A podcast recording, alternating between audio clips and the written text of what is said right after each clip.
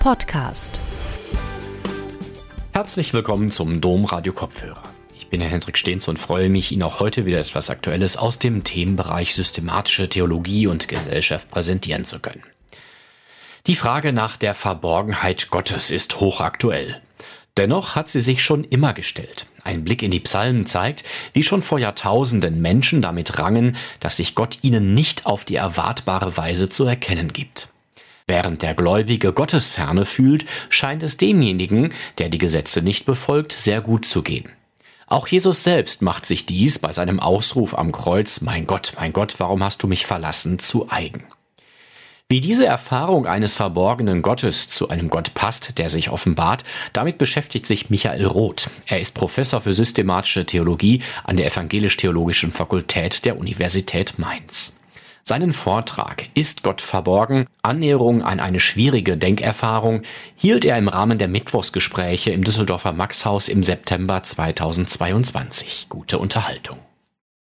Sehr geehrte Damen und Herren, ganz herzlichen Dank für die Einladung und für die Vorstellung äh, und auch für die Gelegenheit, äh, mit Ihnen über dieses Thema sprechen zu können, das ähm, alles andere als selbstverständlich ist, darüber zu sprechen. Deshalb ähm, werde ich mit in vier Teilen mein, äh, mein Referat halten und beginne mit Gottes, Dunkel, Gottes dunkles Wirken in der Welt, der verborgene Gott. Wenn ich gesagt habe, ich freue mich, mit Ihnen darüber reden zu können, das ist eigentlich alles andere als selbstverständlich, dass in der Gegenwart über so ein Thema geredet wird dann liegt das daran, dass sich die Kirche, und ich spreche jetzt in erster Linie von der evangelischen Kirche, mit der ich natürlich viel besser vertraut bin, dass sich die Kirche in den letzten Jahren auf das Moralische konzentriert hat. Gott ist nur noch der sozusagen Verstärker, der Motivationsverstärker der moralischen Forderungen. Das hat ein Problem. Das Problem ist, dass es dadurch droht, zu einer Infantilisierung der kirchlichen Verkündigung zu kommen. Gott wird der knuddelige Kuschelgott, der immer nur die reine Liebe ist und den Stachel der Negativität entbehrt. Er ist dann nur noch die reine Projektionsfläche unserer Wünsche. Das hat zur Konsequenz, dass die Wahrnehmung der Abgründe des Lebens ausgeblendet werden müssen. In gewisser Weise hat Corona diese Krise der Kirche deutlich gemacht. Außer moralischen Forderungen hatten zunächst weite Teile der Kirche und besonders der Kirchenleitung der EKD äh, nichts zu sagen. Der damalige Ratsvorsitzende der EKD scheute sich nicht im Zusammenhang mit Corona zu behaupten, Leid, das der Mensch unter Missachtung von Gottes Geboten verursacht, sollte nicht Gott in die Schuhe geschoben werden. Bedford Strom fährt fort. Wir haben die Freiheit, den falschen Weg zu gehen und die guten Gaben Gottes zu missachten. Der richtige Weg ist, Verantwortung zu übernehmen und umzukehren zu einer Lebensweise, die die Würde des Menschen achtet, die Natur schont und solidarisch mit den anderen ist. Zitat Ende. Der Ratsvorsitzende warnt davor, Gott in ein dunkles Licht zu tauchen und empfiehlt, besser von der Liebe Gottes zu reden. Gott will das Leben, nicht den Tod. Das hat sogar den bekennenden Atheisten Hendrik M. Broder empört. Er entgegnet Bedford Strom, in Bezug auf den Tod eines dreijährigen Mädchens durch eine Corona-Infektion sei es eine, Zitat, zynische Meisterleistung, das Problem von Corona auf die Entscheidung für gute oder schlechte Lebensführung zu, äh, zu reduzieren. Und auch von theologischer Seite sind diese Gedanken von Bedford Strom als etwas allzu untief kritisiert worden. Die Kirchenhistorikerin Dorothea Wendeburg, deren Ehemann ebenfalls Kirchenhistoriker Johannes Wallmann im selben Jahr an Corona gestorben war, sagt in einem Interview im Deutschlandfunk, dass es Menschen nicht überzeugt, wenn man einfach nur davon spricht, dass Gott mit Corona nichts zu tun hat, weil Gott der Freund des Lebens sei und Krankheiten nicht wolle. Eine solche Antwort hält Wendeburg für zu billig. Warum habe ich das erwähnt mit Corona? Weil ich zeigen wollte, dass deutlich ist, dass das Bedürfnis, ausschließlich moralisch zu reden, den Eigencharakter des Religiösen zerstört. Und letztlich Menschen um das betrügt, was Religion eigentlich ausmachen kann. Statt mit Hilfe von der spannungsreichen Bildsprache der Bibel die komplexen Lebenszusammenhänge und Ambivalenzen des Lebens zur Sprache zu bringen, wird die Harmlosigkeit zum Programm erhoben und mit den Mitteln der Moral in die Tat umgesetzt.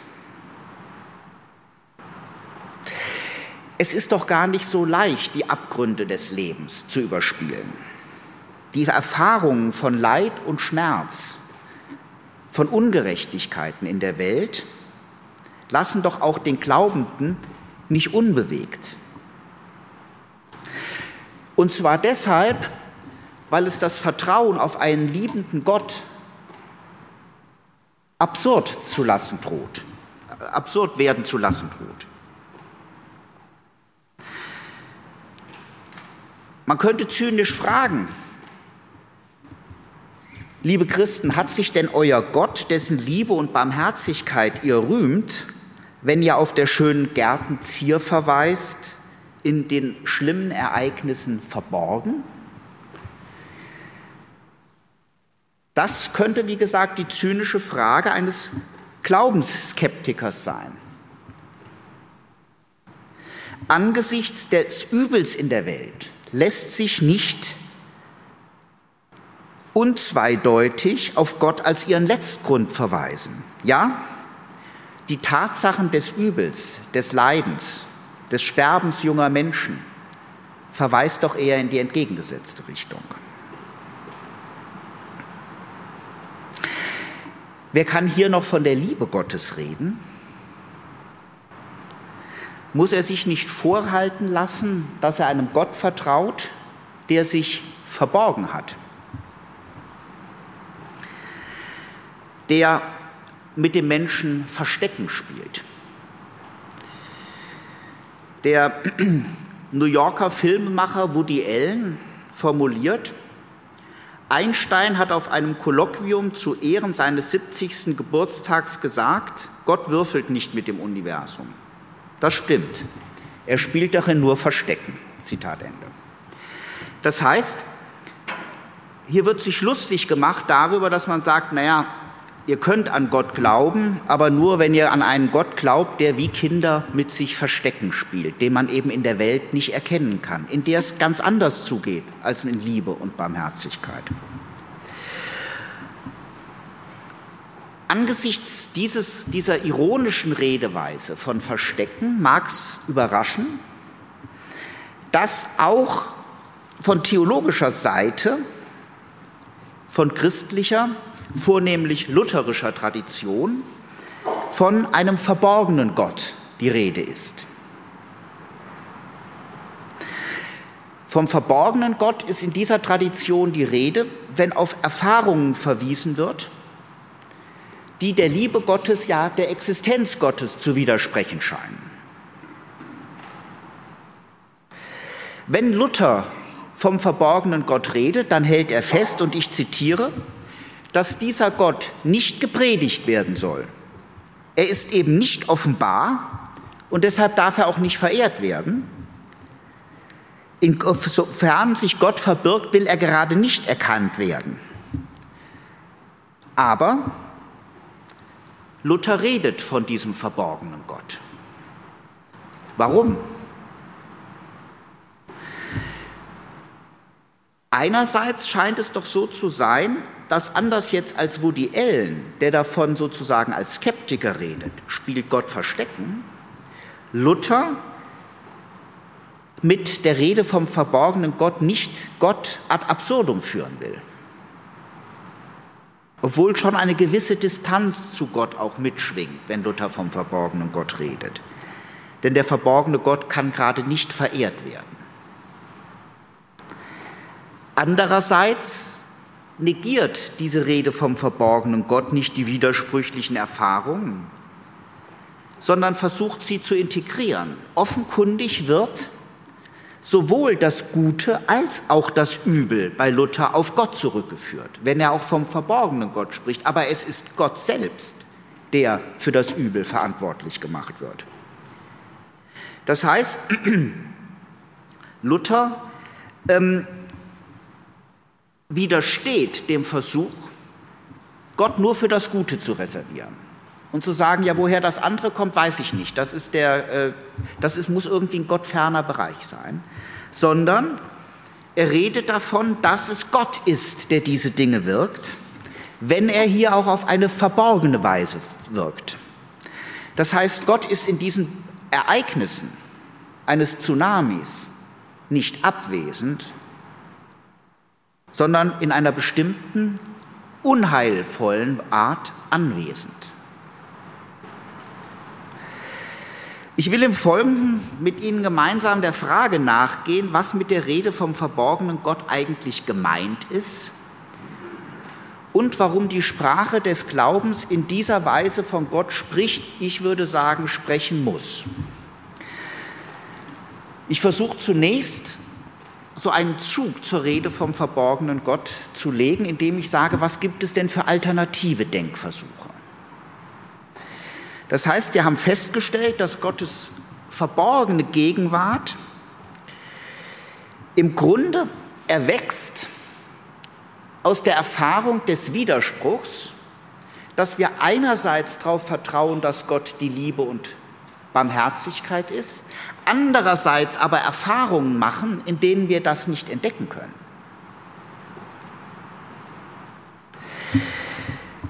Das ist eine widersprüchliche Erfahrung. Was gibt es denn sonst für Weisen in der Theologie, damit umzugehen? Vier Versuche lassen sich namhaft machen. Ich kann die göttliche Allmacht bestreiten, ich kann die göttliche Liebe bestreiten, ich kann die göttliche Einheit bestreiten und schließlich kann ich das Übel in der Welt bestreiten, um diesen Widerspruch aufzulösen. Also erstens, zwischen dem Vertrauen auf Gottes Liebe und den Erfahrungen des Übels in der Welt besteht ja dann kein Widerspruch, wenn wir sagen, Gott ist nicht allmächtig. Gott ist dann eben für die Erfahrung des Übels nicht zuständig. Wird Gottes Allmacht aufgegeben, dann kann man eben sagen, dass Gott mit bestimmten Dingen wie Corona nichts zu tun hat.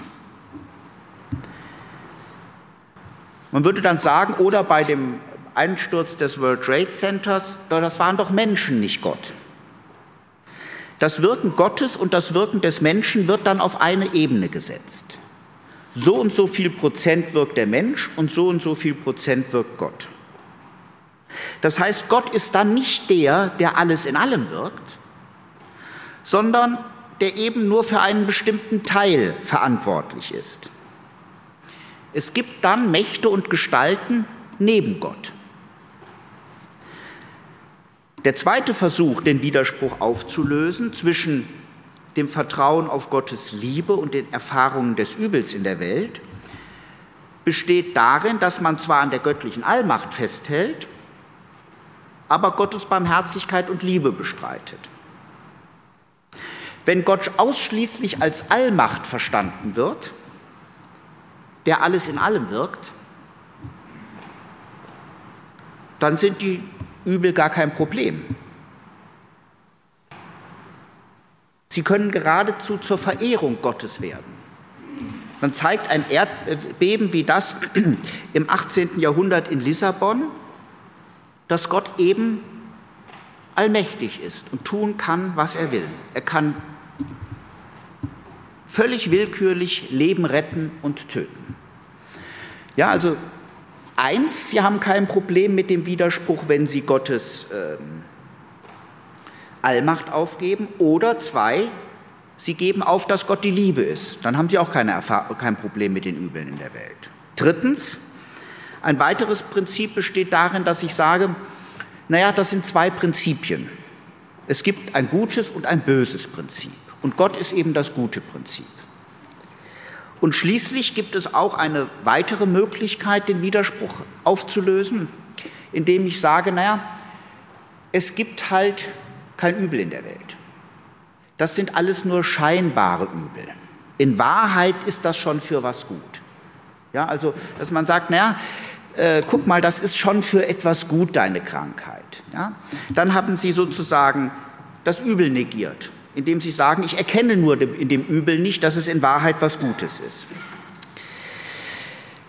Allen vier Versuchen ist eine Sache gemeinsam, nämlich die, den Widerspruch zwischen der Erfahrung des Übels in der Welt einerseits und das Vertrauen auf Gottes Barmherzigkeit aufzulösen. Und in der Tat gelingt es so auch, das zu tun. Ein Widerspruch ist ja dann nicht gegeben, wenn Gott für die Übel aufgrund fehlender Allmacht nicht zuständig ist. Und ebenso, wenn Gott in Wahrheit gar nicht die Liebe ist. Und schließlich auch, wenn es Übel gar nicht gibt. Allerdings haben all diese Denkversuche auch schwerwiegende Probleme. Wenn sie Gottes Barmherzigkeit aufgeben und Gott ausschließlich als Allmacht denken, ist natürlich auch die Rede von einem Vertrauen auf Gottes Barmherzigkeit nicht mehr möglich.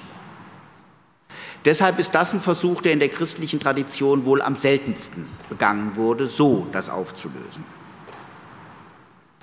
Aber auch der Versuch, und der ist häufiger, denken Sie an Dorothee Sölle, zu sagen, wir geben Gottes Allmacht auf, ist schwierig.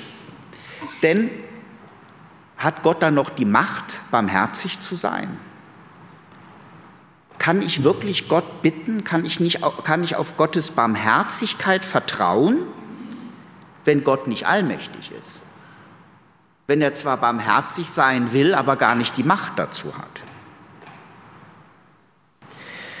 Und schließlich scheint es mir auch problematisch zu sagen, irgendwofür ist alles schon gut. Das lässt sich ein Mensch nicht gerne sagen, der an etwas leidet. Dann heißt, das Negative wird dann nicht ernst genommen, sondern man versucht es vorschnell bereits auf etwas Positives zu ziehen. Von hier aus, von diesen vier Versuchen aus, die versuchen, den Widerspruch zwischen Gottes Barmherzigkeit und der Erfahrung des Übels aufzulösen, zeigt sich schon, die Besonderheit der Rede vom verborgenen Gott. Denn diese Rede versucht das gerade nicht zu tun. Gottes Allmacht wird nicht aufgegeben und ebenso wenig wird aufgegeben, dass Gott barmherzig ist. Dafür wird in Kauf genommen, dass sich kein System erstellen lässt, in dem alles immer passt. Der Verstehbarkeit Gottes werden damit Grenzen gesetzt. Die Rede vom verborgenen Gott versucht offenkundig den Widerspruch zwischen der, dem Vertrauen auf Gottes Barmherzigkeit und der Erfahrung des Übels, diesen Widerspruch nicht aufzulösen, denkerisch, sondern auszuhalten.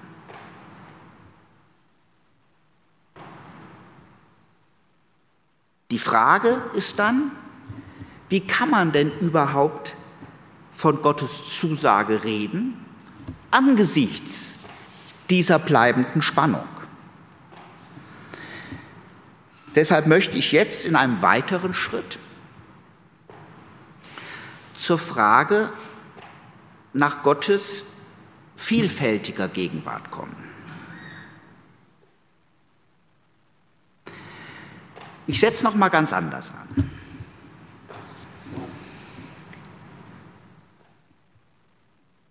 Der Glaube bereichert doch unsere Wahrnehmung der Welt. Damit meine ich jetzt nicht, dass der Glaube uns etwas sehen lässt, was sozusagen sonst gar nicht gesehen wird. Im Glauben erkennen wir nichts, wo ein anderer sagen würde, ähm, der Platz ist doch leer. Aber der Glaube lehrt uns die Dinge anders zu sehen.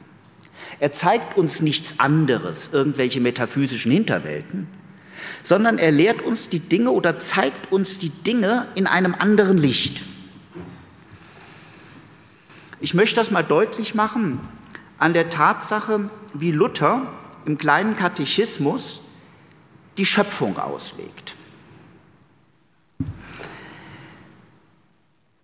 Was heißt es, dass ich sage, Gott ist der Schöpfer der Welt? Luther sagt, das heißt folgendes, Doppelpunkt. Ich glaube, dass mich Gott geschaffen hat, samt allen Kreaturen mit Leib und Seele, Augen, Ohren und allen Gliedern, Vernunft und alle Sinne gegeben hat und noch erhält. Dazu Kleider und Schuh, Essen und Trinken, Haus und Hof, Weib und Kind, Acker, Vieh und alle Güter, mit aller Nahrung dieses Leibs und Lebens reichlich und täglich mich versorgt, wider aller Gefährlichkeit beschirmt und vor allem Übel behütet und bewahrt, und das alles aus lauter väterlicher, göttlicher Güte und Barmherzigkeit, ohne all mein Verdienst und Würdigkeit, des alles ich ihm zu danken und zu loben und dafür zu dienen und gehorsam zu sein schuldig bin, das ist gewisslich wahr. So, das sagt Luther heißt, Gott als Schöpfer zu bezeichnen. Was heißt das?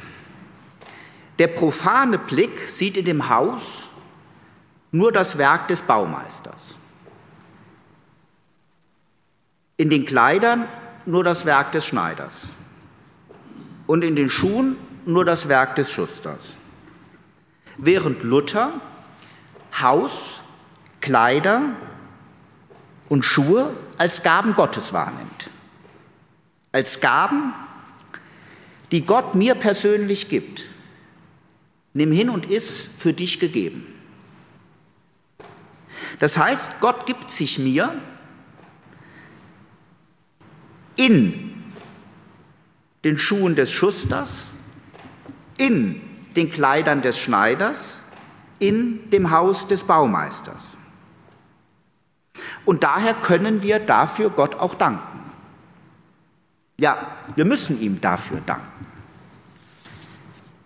Dies wird derjenige ja oder diejenige umso mehr wissen, der oder die diese so selbstverständlichen Dinge vielleicht einmal schmerzhaft entbehren musste.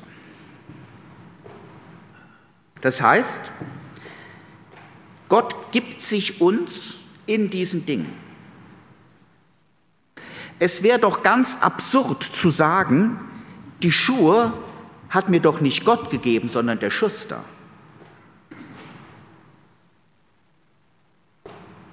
Der Schuster hat sie gemacht und ich habe sie sogar bezahlt. Was hat das denn mit Gott zu tun? Natürlich hat der Schuster die Schuhe gemacht und natürlich habe ich sie bezahlt oder bin sonst irgendwie, habe sie gestohlen oder bin sonst irgendwie an die Schuhe gekommen. Das bestreitet doch der Glaubende und die Glaubende gar nicht. Innerweltliche Erfahrungen werden doch nicht abgelehnt.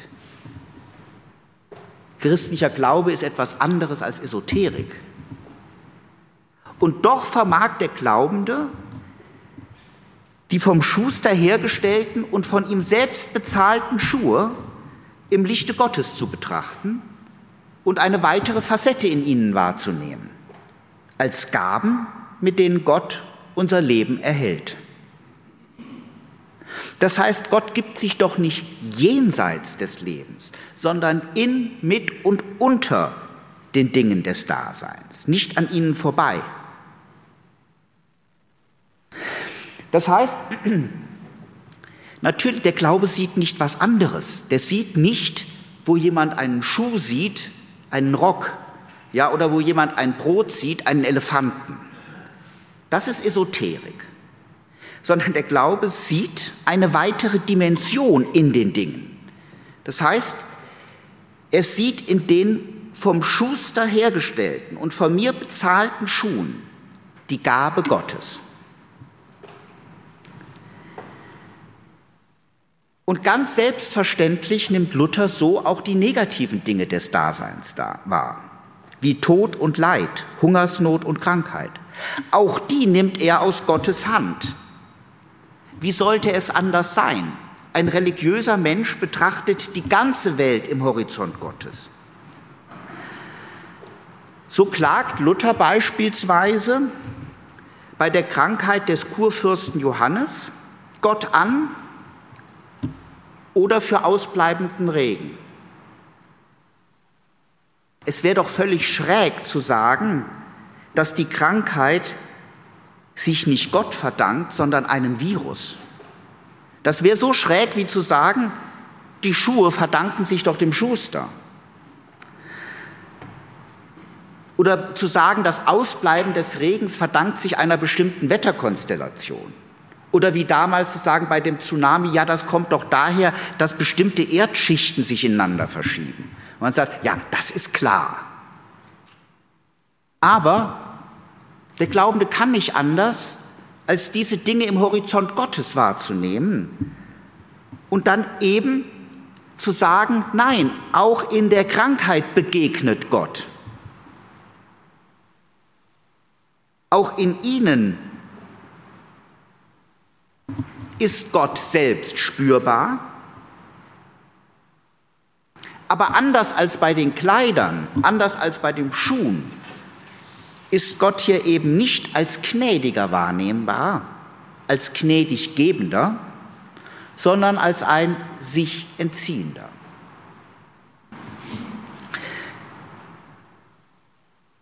Aber immer meint Gott uns persönlich. Auch in der Krankheit und auch im Tod sind wir gemeint. Es trifft uns nicht zufällig. Wir werden im wahrsten Sinne des Wortes heimgesucht. Und deshalb bringen Christinnen und Christen diese Negativitäten des Daseins in Klage vor Gott. Wie lange müssen wir das noch ertragen?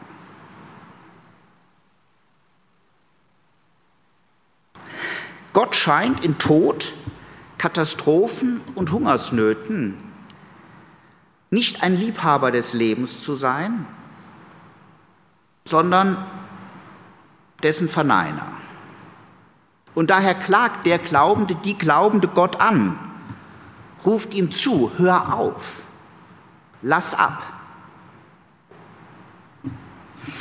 Wie kann ich Gott um Gesundheit bitten, wenn Gott nicht auch der dunkle Hintergrund der Krankheit ist? Wie um Regen, wenn Gott nicht auch die finstere Macht der Dürre ist? Gott ausschließlich im Positiven zu verorten, würde ihn zu einem knuffigen Kuschelgott machen, aber die Majestät und Gottheit Gottes negieren und Gott als alles bestimmende Wirklichkeit bestreiten. Gott wäre dann zwar mächtiger als wir, so eine Art Supermann, aber eben nicht allmächtig. Es gäbe Mächte neben Gott, die genauso oder gar stärker sind als er. Entscheidend finde ich, dass damit auch dem christlichen Vertrauen der Boden entzogen wird.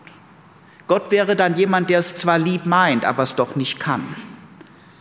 Ja, wir könnten nicht auf ihn vertrauen, dass er seine Barmherzigkeit durchsetzen wird. An die Stelle der Gewissheit träte die quälende Ungewissheit und der Zweifel.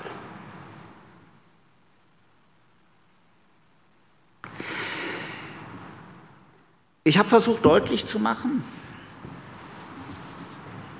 der religiöse Mensch nimmt die Welt im Lichte Gottes, im Horizont Gottes wahr. Die Gaben des Lebens erscheinen als Gaben des gnädigen Gottes. Das widerspricht der Naturwissenschaft nicht. Alles das, was ein Naturwissenschaftler sagt, wissen wir auch. Ja, sondern wir sehen eine weitere Dimension darin. Und genauso wie wir Kleider als gnädige Gaben sehen, sehen wir Krankheit, Leid als das, wo Gott sich entzieht. Aber wo Gott sich entzieht, auch hier begegnet Gott, auch hier meint er uns.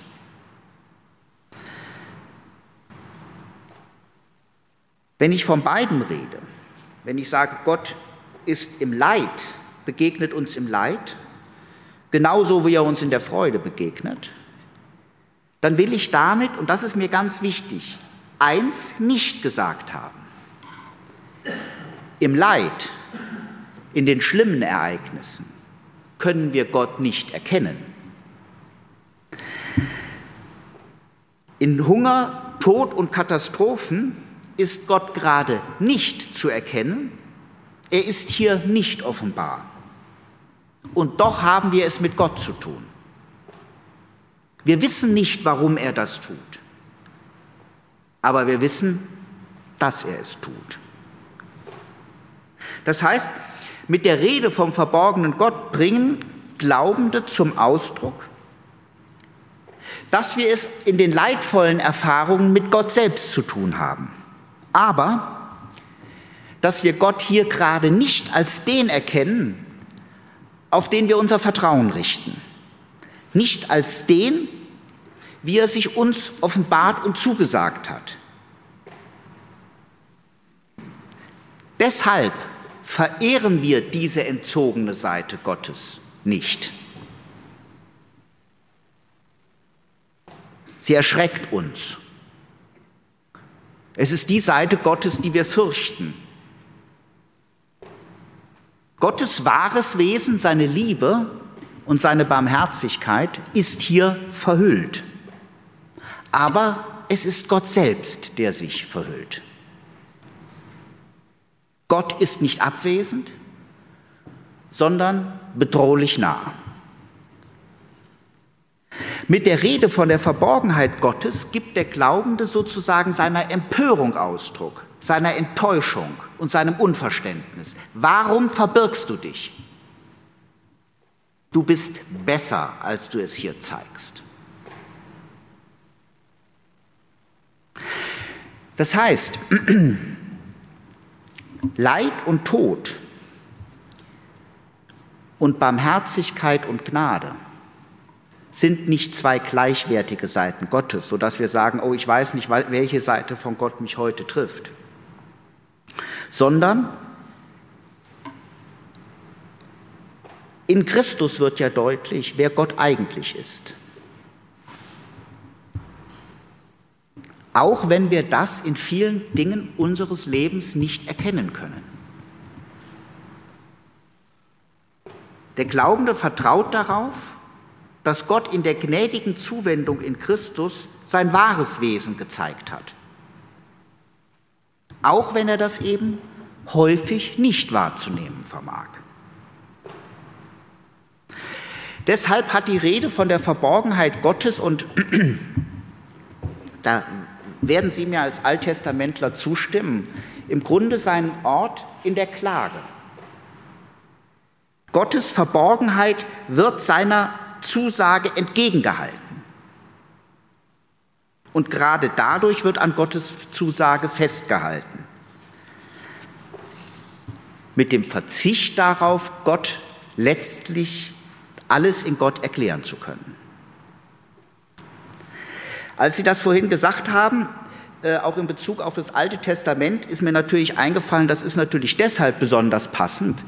Wenn man Luther heute, äh, der ja Professor der Theologie war, damals gab es aber keine Fächerverteilung, wie es die heute gibt, dass man sagt, einer ist fürs Neue Testament zuständig, einer für Ethik. Wenn man gucken würde, was Luther hauptsächlich gemacht hatte, würde man ja heute sagen, der war Alttestamentler. Ja, das sind ja die, die Vorlesungen, die er am meisten gehalten hat über Bücher des Alten Testaments. Und da merkt man, deshalb ist natürlich auch diese, diese, ähm, äh, diese Kategorien Luthers so stark daher geprägt. Ich mache noch mal einen kurzen Schlenker zum Anfang. Natürlich begegnet Gott einem religiösen Menschen auch in Corona. Wie sollte es anders sein, wenn alle Phänomene des Daseins eben im Lichte Gottes betrachtet werden? Wenn ich aber sage, Gott begegnet in Corona, ist das etwas anderes, als wenn ich sage, Corona ist die Strafe Gottes. Ich habe ja bereits gesagt, in solchen Ereignissen ist Gott verborgen. Wir können gerade nicht sehen, warum er das macht. Wir können seinen Willen nicht erkennen. Wer allgemein behauptet, dass Corona eine Strafe Gottes ist, gibt aber vor, Gottes Willen durchschauen zu können. Der sagt, ich weiß, warum Gott das macht. Das kann er aber gerade nicht. Ebenso übrigens wie der, der sagt, Corona sei keine Strafe Gottes. Beides ist der religiösen Rede gegenüber unangemessen. Es verharmlost Gottes Verborgenheit es will stillstellen, es will erklären, es will sagen, ich weiß, warum Dinge so sind, wie sie sind. Aber warum ein dreijähriges Kind an Corona sterben musste, weiß ich nicht. Das kann ich nicht erklären. Und jeder Versuch, das zu erklären mit Gottes Willen, ist obszön.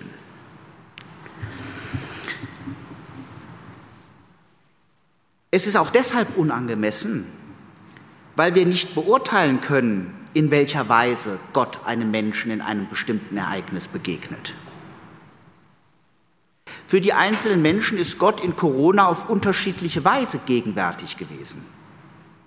Für die einen stellt, Gott, stellt Corona ein großes Leid dar. Die anderen ziehen eventuell aus Corona sogar einen Gewinn. Stellen wir uns jemanden vor, der Jahrzehnte darauf hingearbeitet hat, sein eigenes Geschäft zu eröffnen. Und nun, zwei Monate nach Geschäftseröffnung, bricht Corona aus. Ein solcher Mensch unterscheidet sich von einem Menschen, der vor dem Ausbruch von Corona jeden Tag 150 Kilometer zur Arbeit fahren musste und dem nun dieser Fahrtweg durch Homeoffice erspart ist. Der eine kann Gott dafür danken, der andere wird für das gleiche Ereignis Gott anklagen. Es macht einen Unterschied, ob man beim Auszug aus Ägypten Ägypter oder Israelit war. Es macht einen Unterschied, ob der Großvater in Stalingrad im Alter von 25 Jahren mit einem Kind, das er nie sehen durfte, gefallen ist, oder ob er seinen Kindern die glückliche Errettung aus Stalingrad durch Gott erzählen durfte. Der eine wird eine Geschichte der Verborgenheit machen, der Großvater, der mit 25 Jahren gefallen ist, den das Kind nie gesehen hat. Das ist eine Geschichte der Anklage an Gott. Das andere ist eine Geschichte des Lobgottes, der mich gerettet hat. Und es ist das gleiche Ereignis.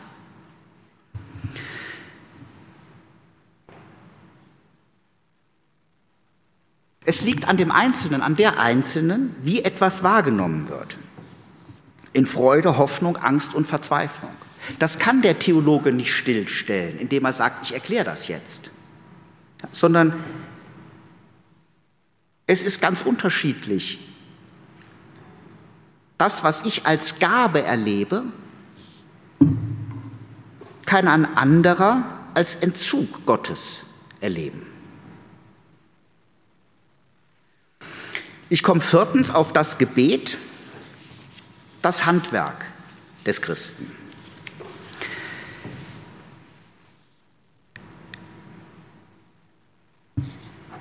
Dem Glaubenden ist die Rede zu Gott eigentümlich, nicht die Rede über Gott, nicht die Spekulation über einen Gottesgedanken,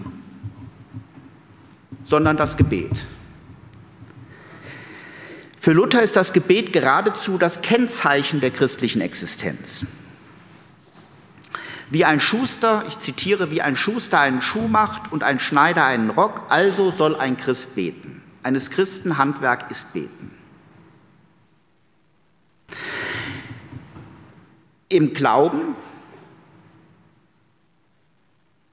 wendet sich der Glaubende im Vertrauen an den Gott, von dem er alles Gute erwartet, weil er sich als die barmherzige Liebe zugesagt hat. Der Beter bringt sein Leben vor Gott zur Sprache. Er bringt aber, wenn er sein Leben vor Gott zur Sprache bringt, natürlich auch die Erfahrungen zur Sprache, für die er Gott nicht dankbar sein kann.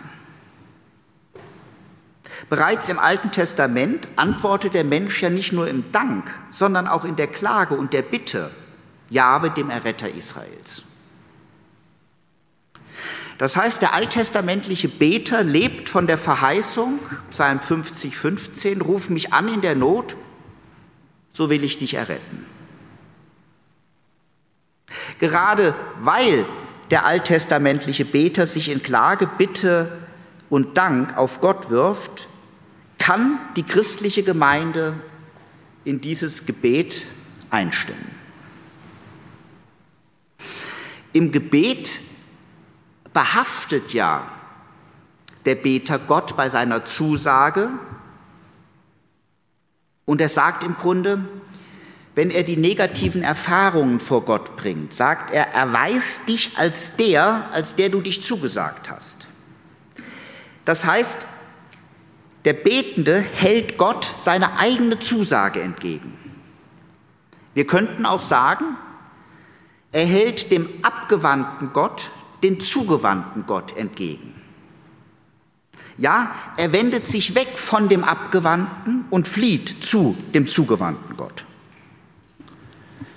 Luther sagt deshalb, es gilt, wieder Gott zu Gott zu dringen und zu rufen. Das heißt, gegen den Gott, den wir erfahren und wo wir sagen, hier können wir den liebevollen Gott nicht erkennen, gegen diese Erfahrung sich zuzuwenden zu dem zugewandten Gott, der uns in Christus begegnet. Weg von den dunklen Seiten Gottes hin zu dem im Evangelium offenbaren Gott. Bereits der alttestamentliche Beter erinnert Gott immer wieder an seine Güte, Treue und Barmherzigkeit. Fast so, als wolle er Gott dazu aufrufen, widersprich dir nicht selbst. Halt an deiner Zusage fest.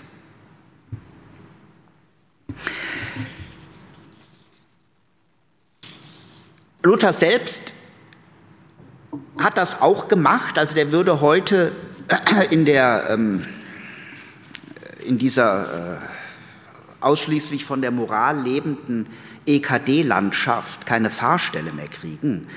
Äh, Luther selbst hat das gemacht, indem er zum Beispiel, äh, als er um Regen bittet, schon fast ähm, äh, in dem Gebet schon fast äh, blasphemisch sagt, Herr guter Gott, was sollen wir denn den anderen sagen, wenn die sagen, lügt euer Gott, wenn er euch Hilfe zusagt?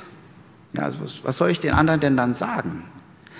Oder dass er bei dem Gebet um den Kurfürsten Johannes sagt, lass uns dir doch nicht die Schlüssel vor die Füße werfen. Also eine fast drohende Rede mit Gott, aber sozusagen ein Leben, was wie Jakob am Jabok eng mit Gott verwoben ist. Das Gebet, sagt Luther, ist das Handwerk des Christen.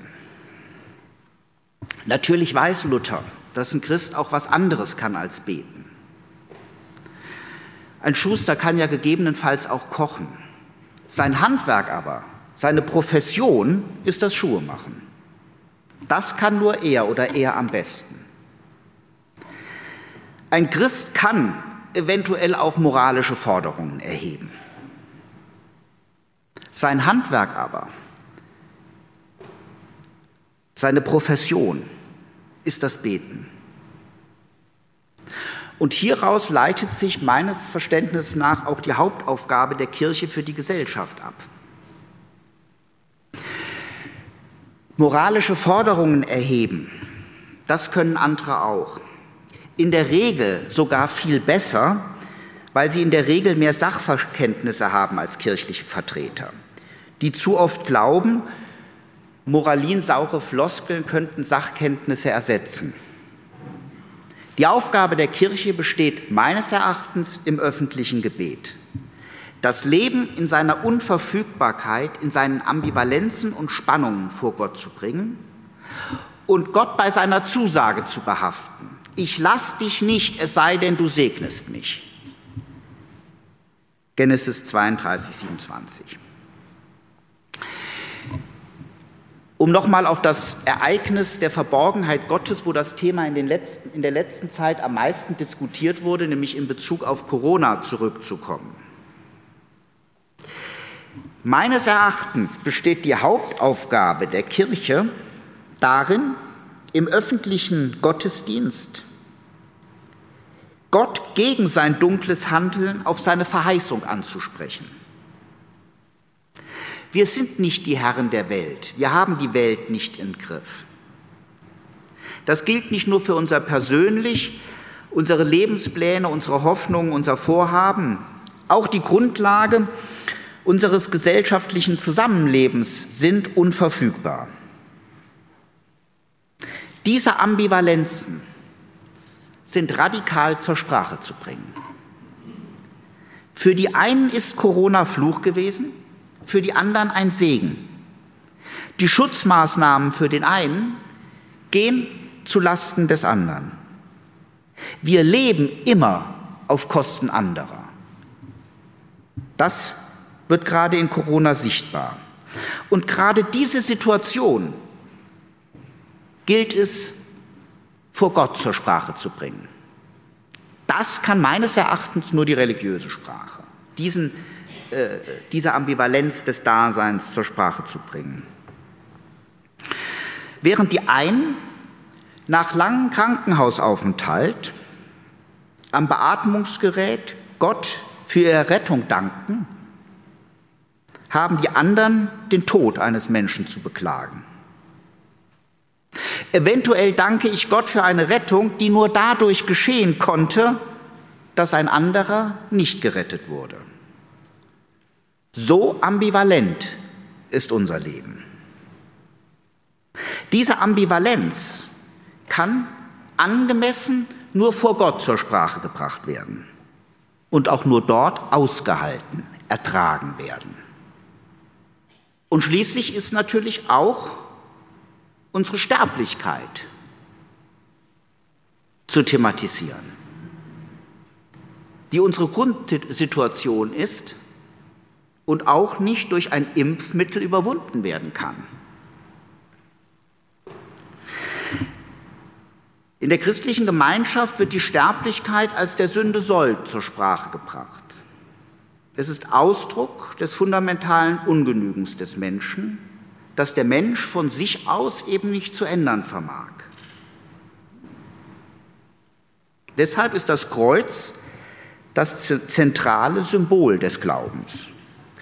Christinnen und Christen glauben nicht, dass sie die Spannungen und Widersprüchlichkeiten des Daseins, das Vertrauen auf Gottes Güte und die Erfahrung der negativen Dinge des Daseins, dass sie die abschaffen könnten oder dass sie die lösen könnten, sondern sie leben von dem Vertrauen auf Gottes Zusage, inmitten dieser Widersprüchlichkeiten leben zu dürfen. Vielen Dank. Domradio Kopfhörer. Weitere Informationen finden Sie auf domradio.de.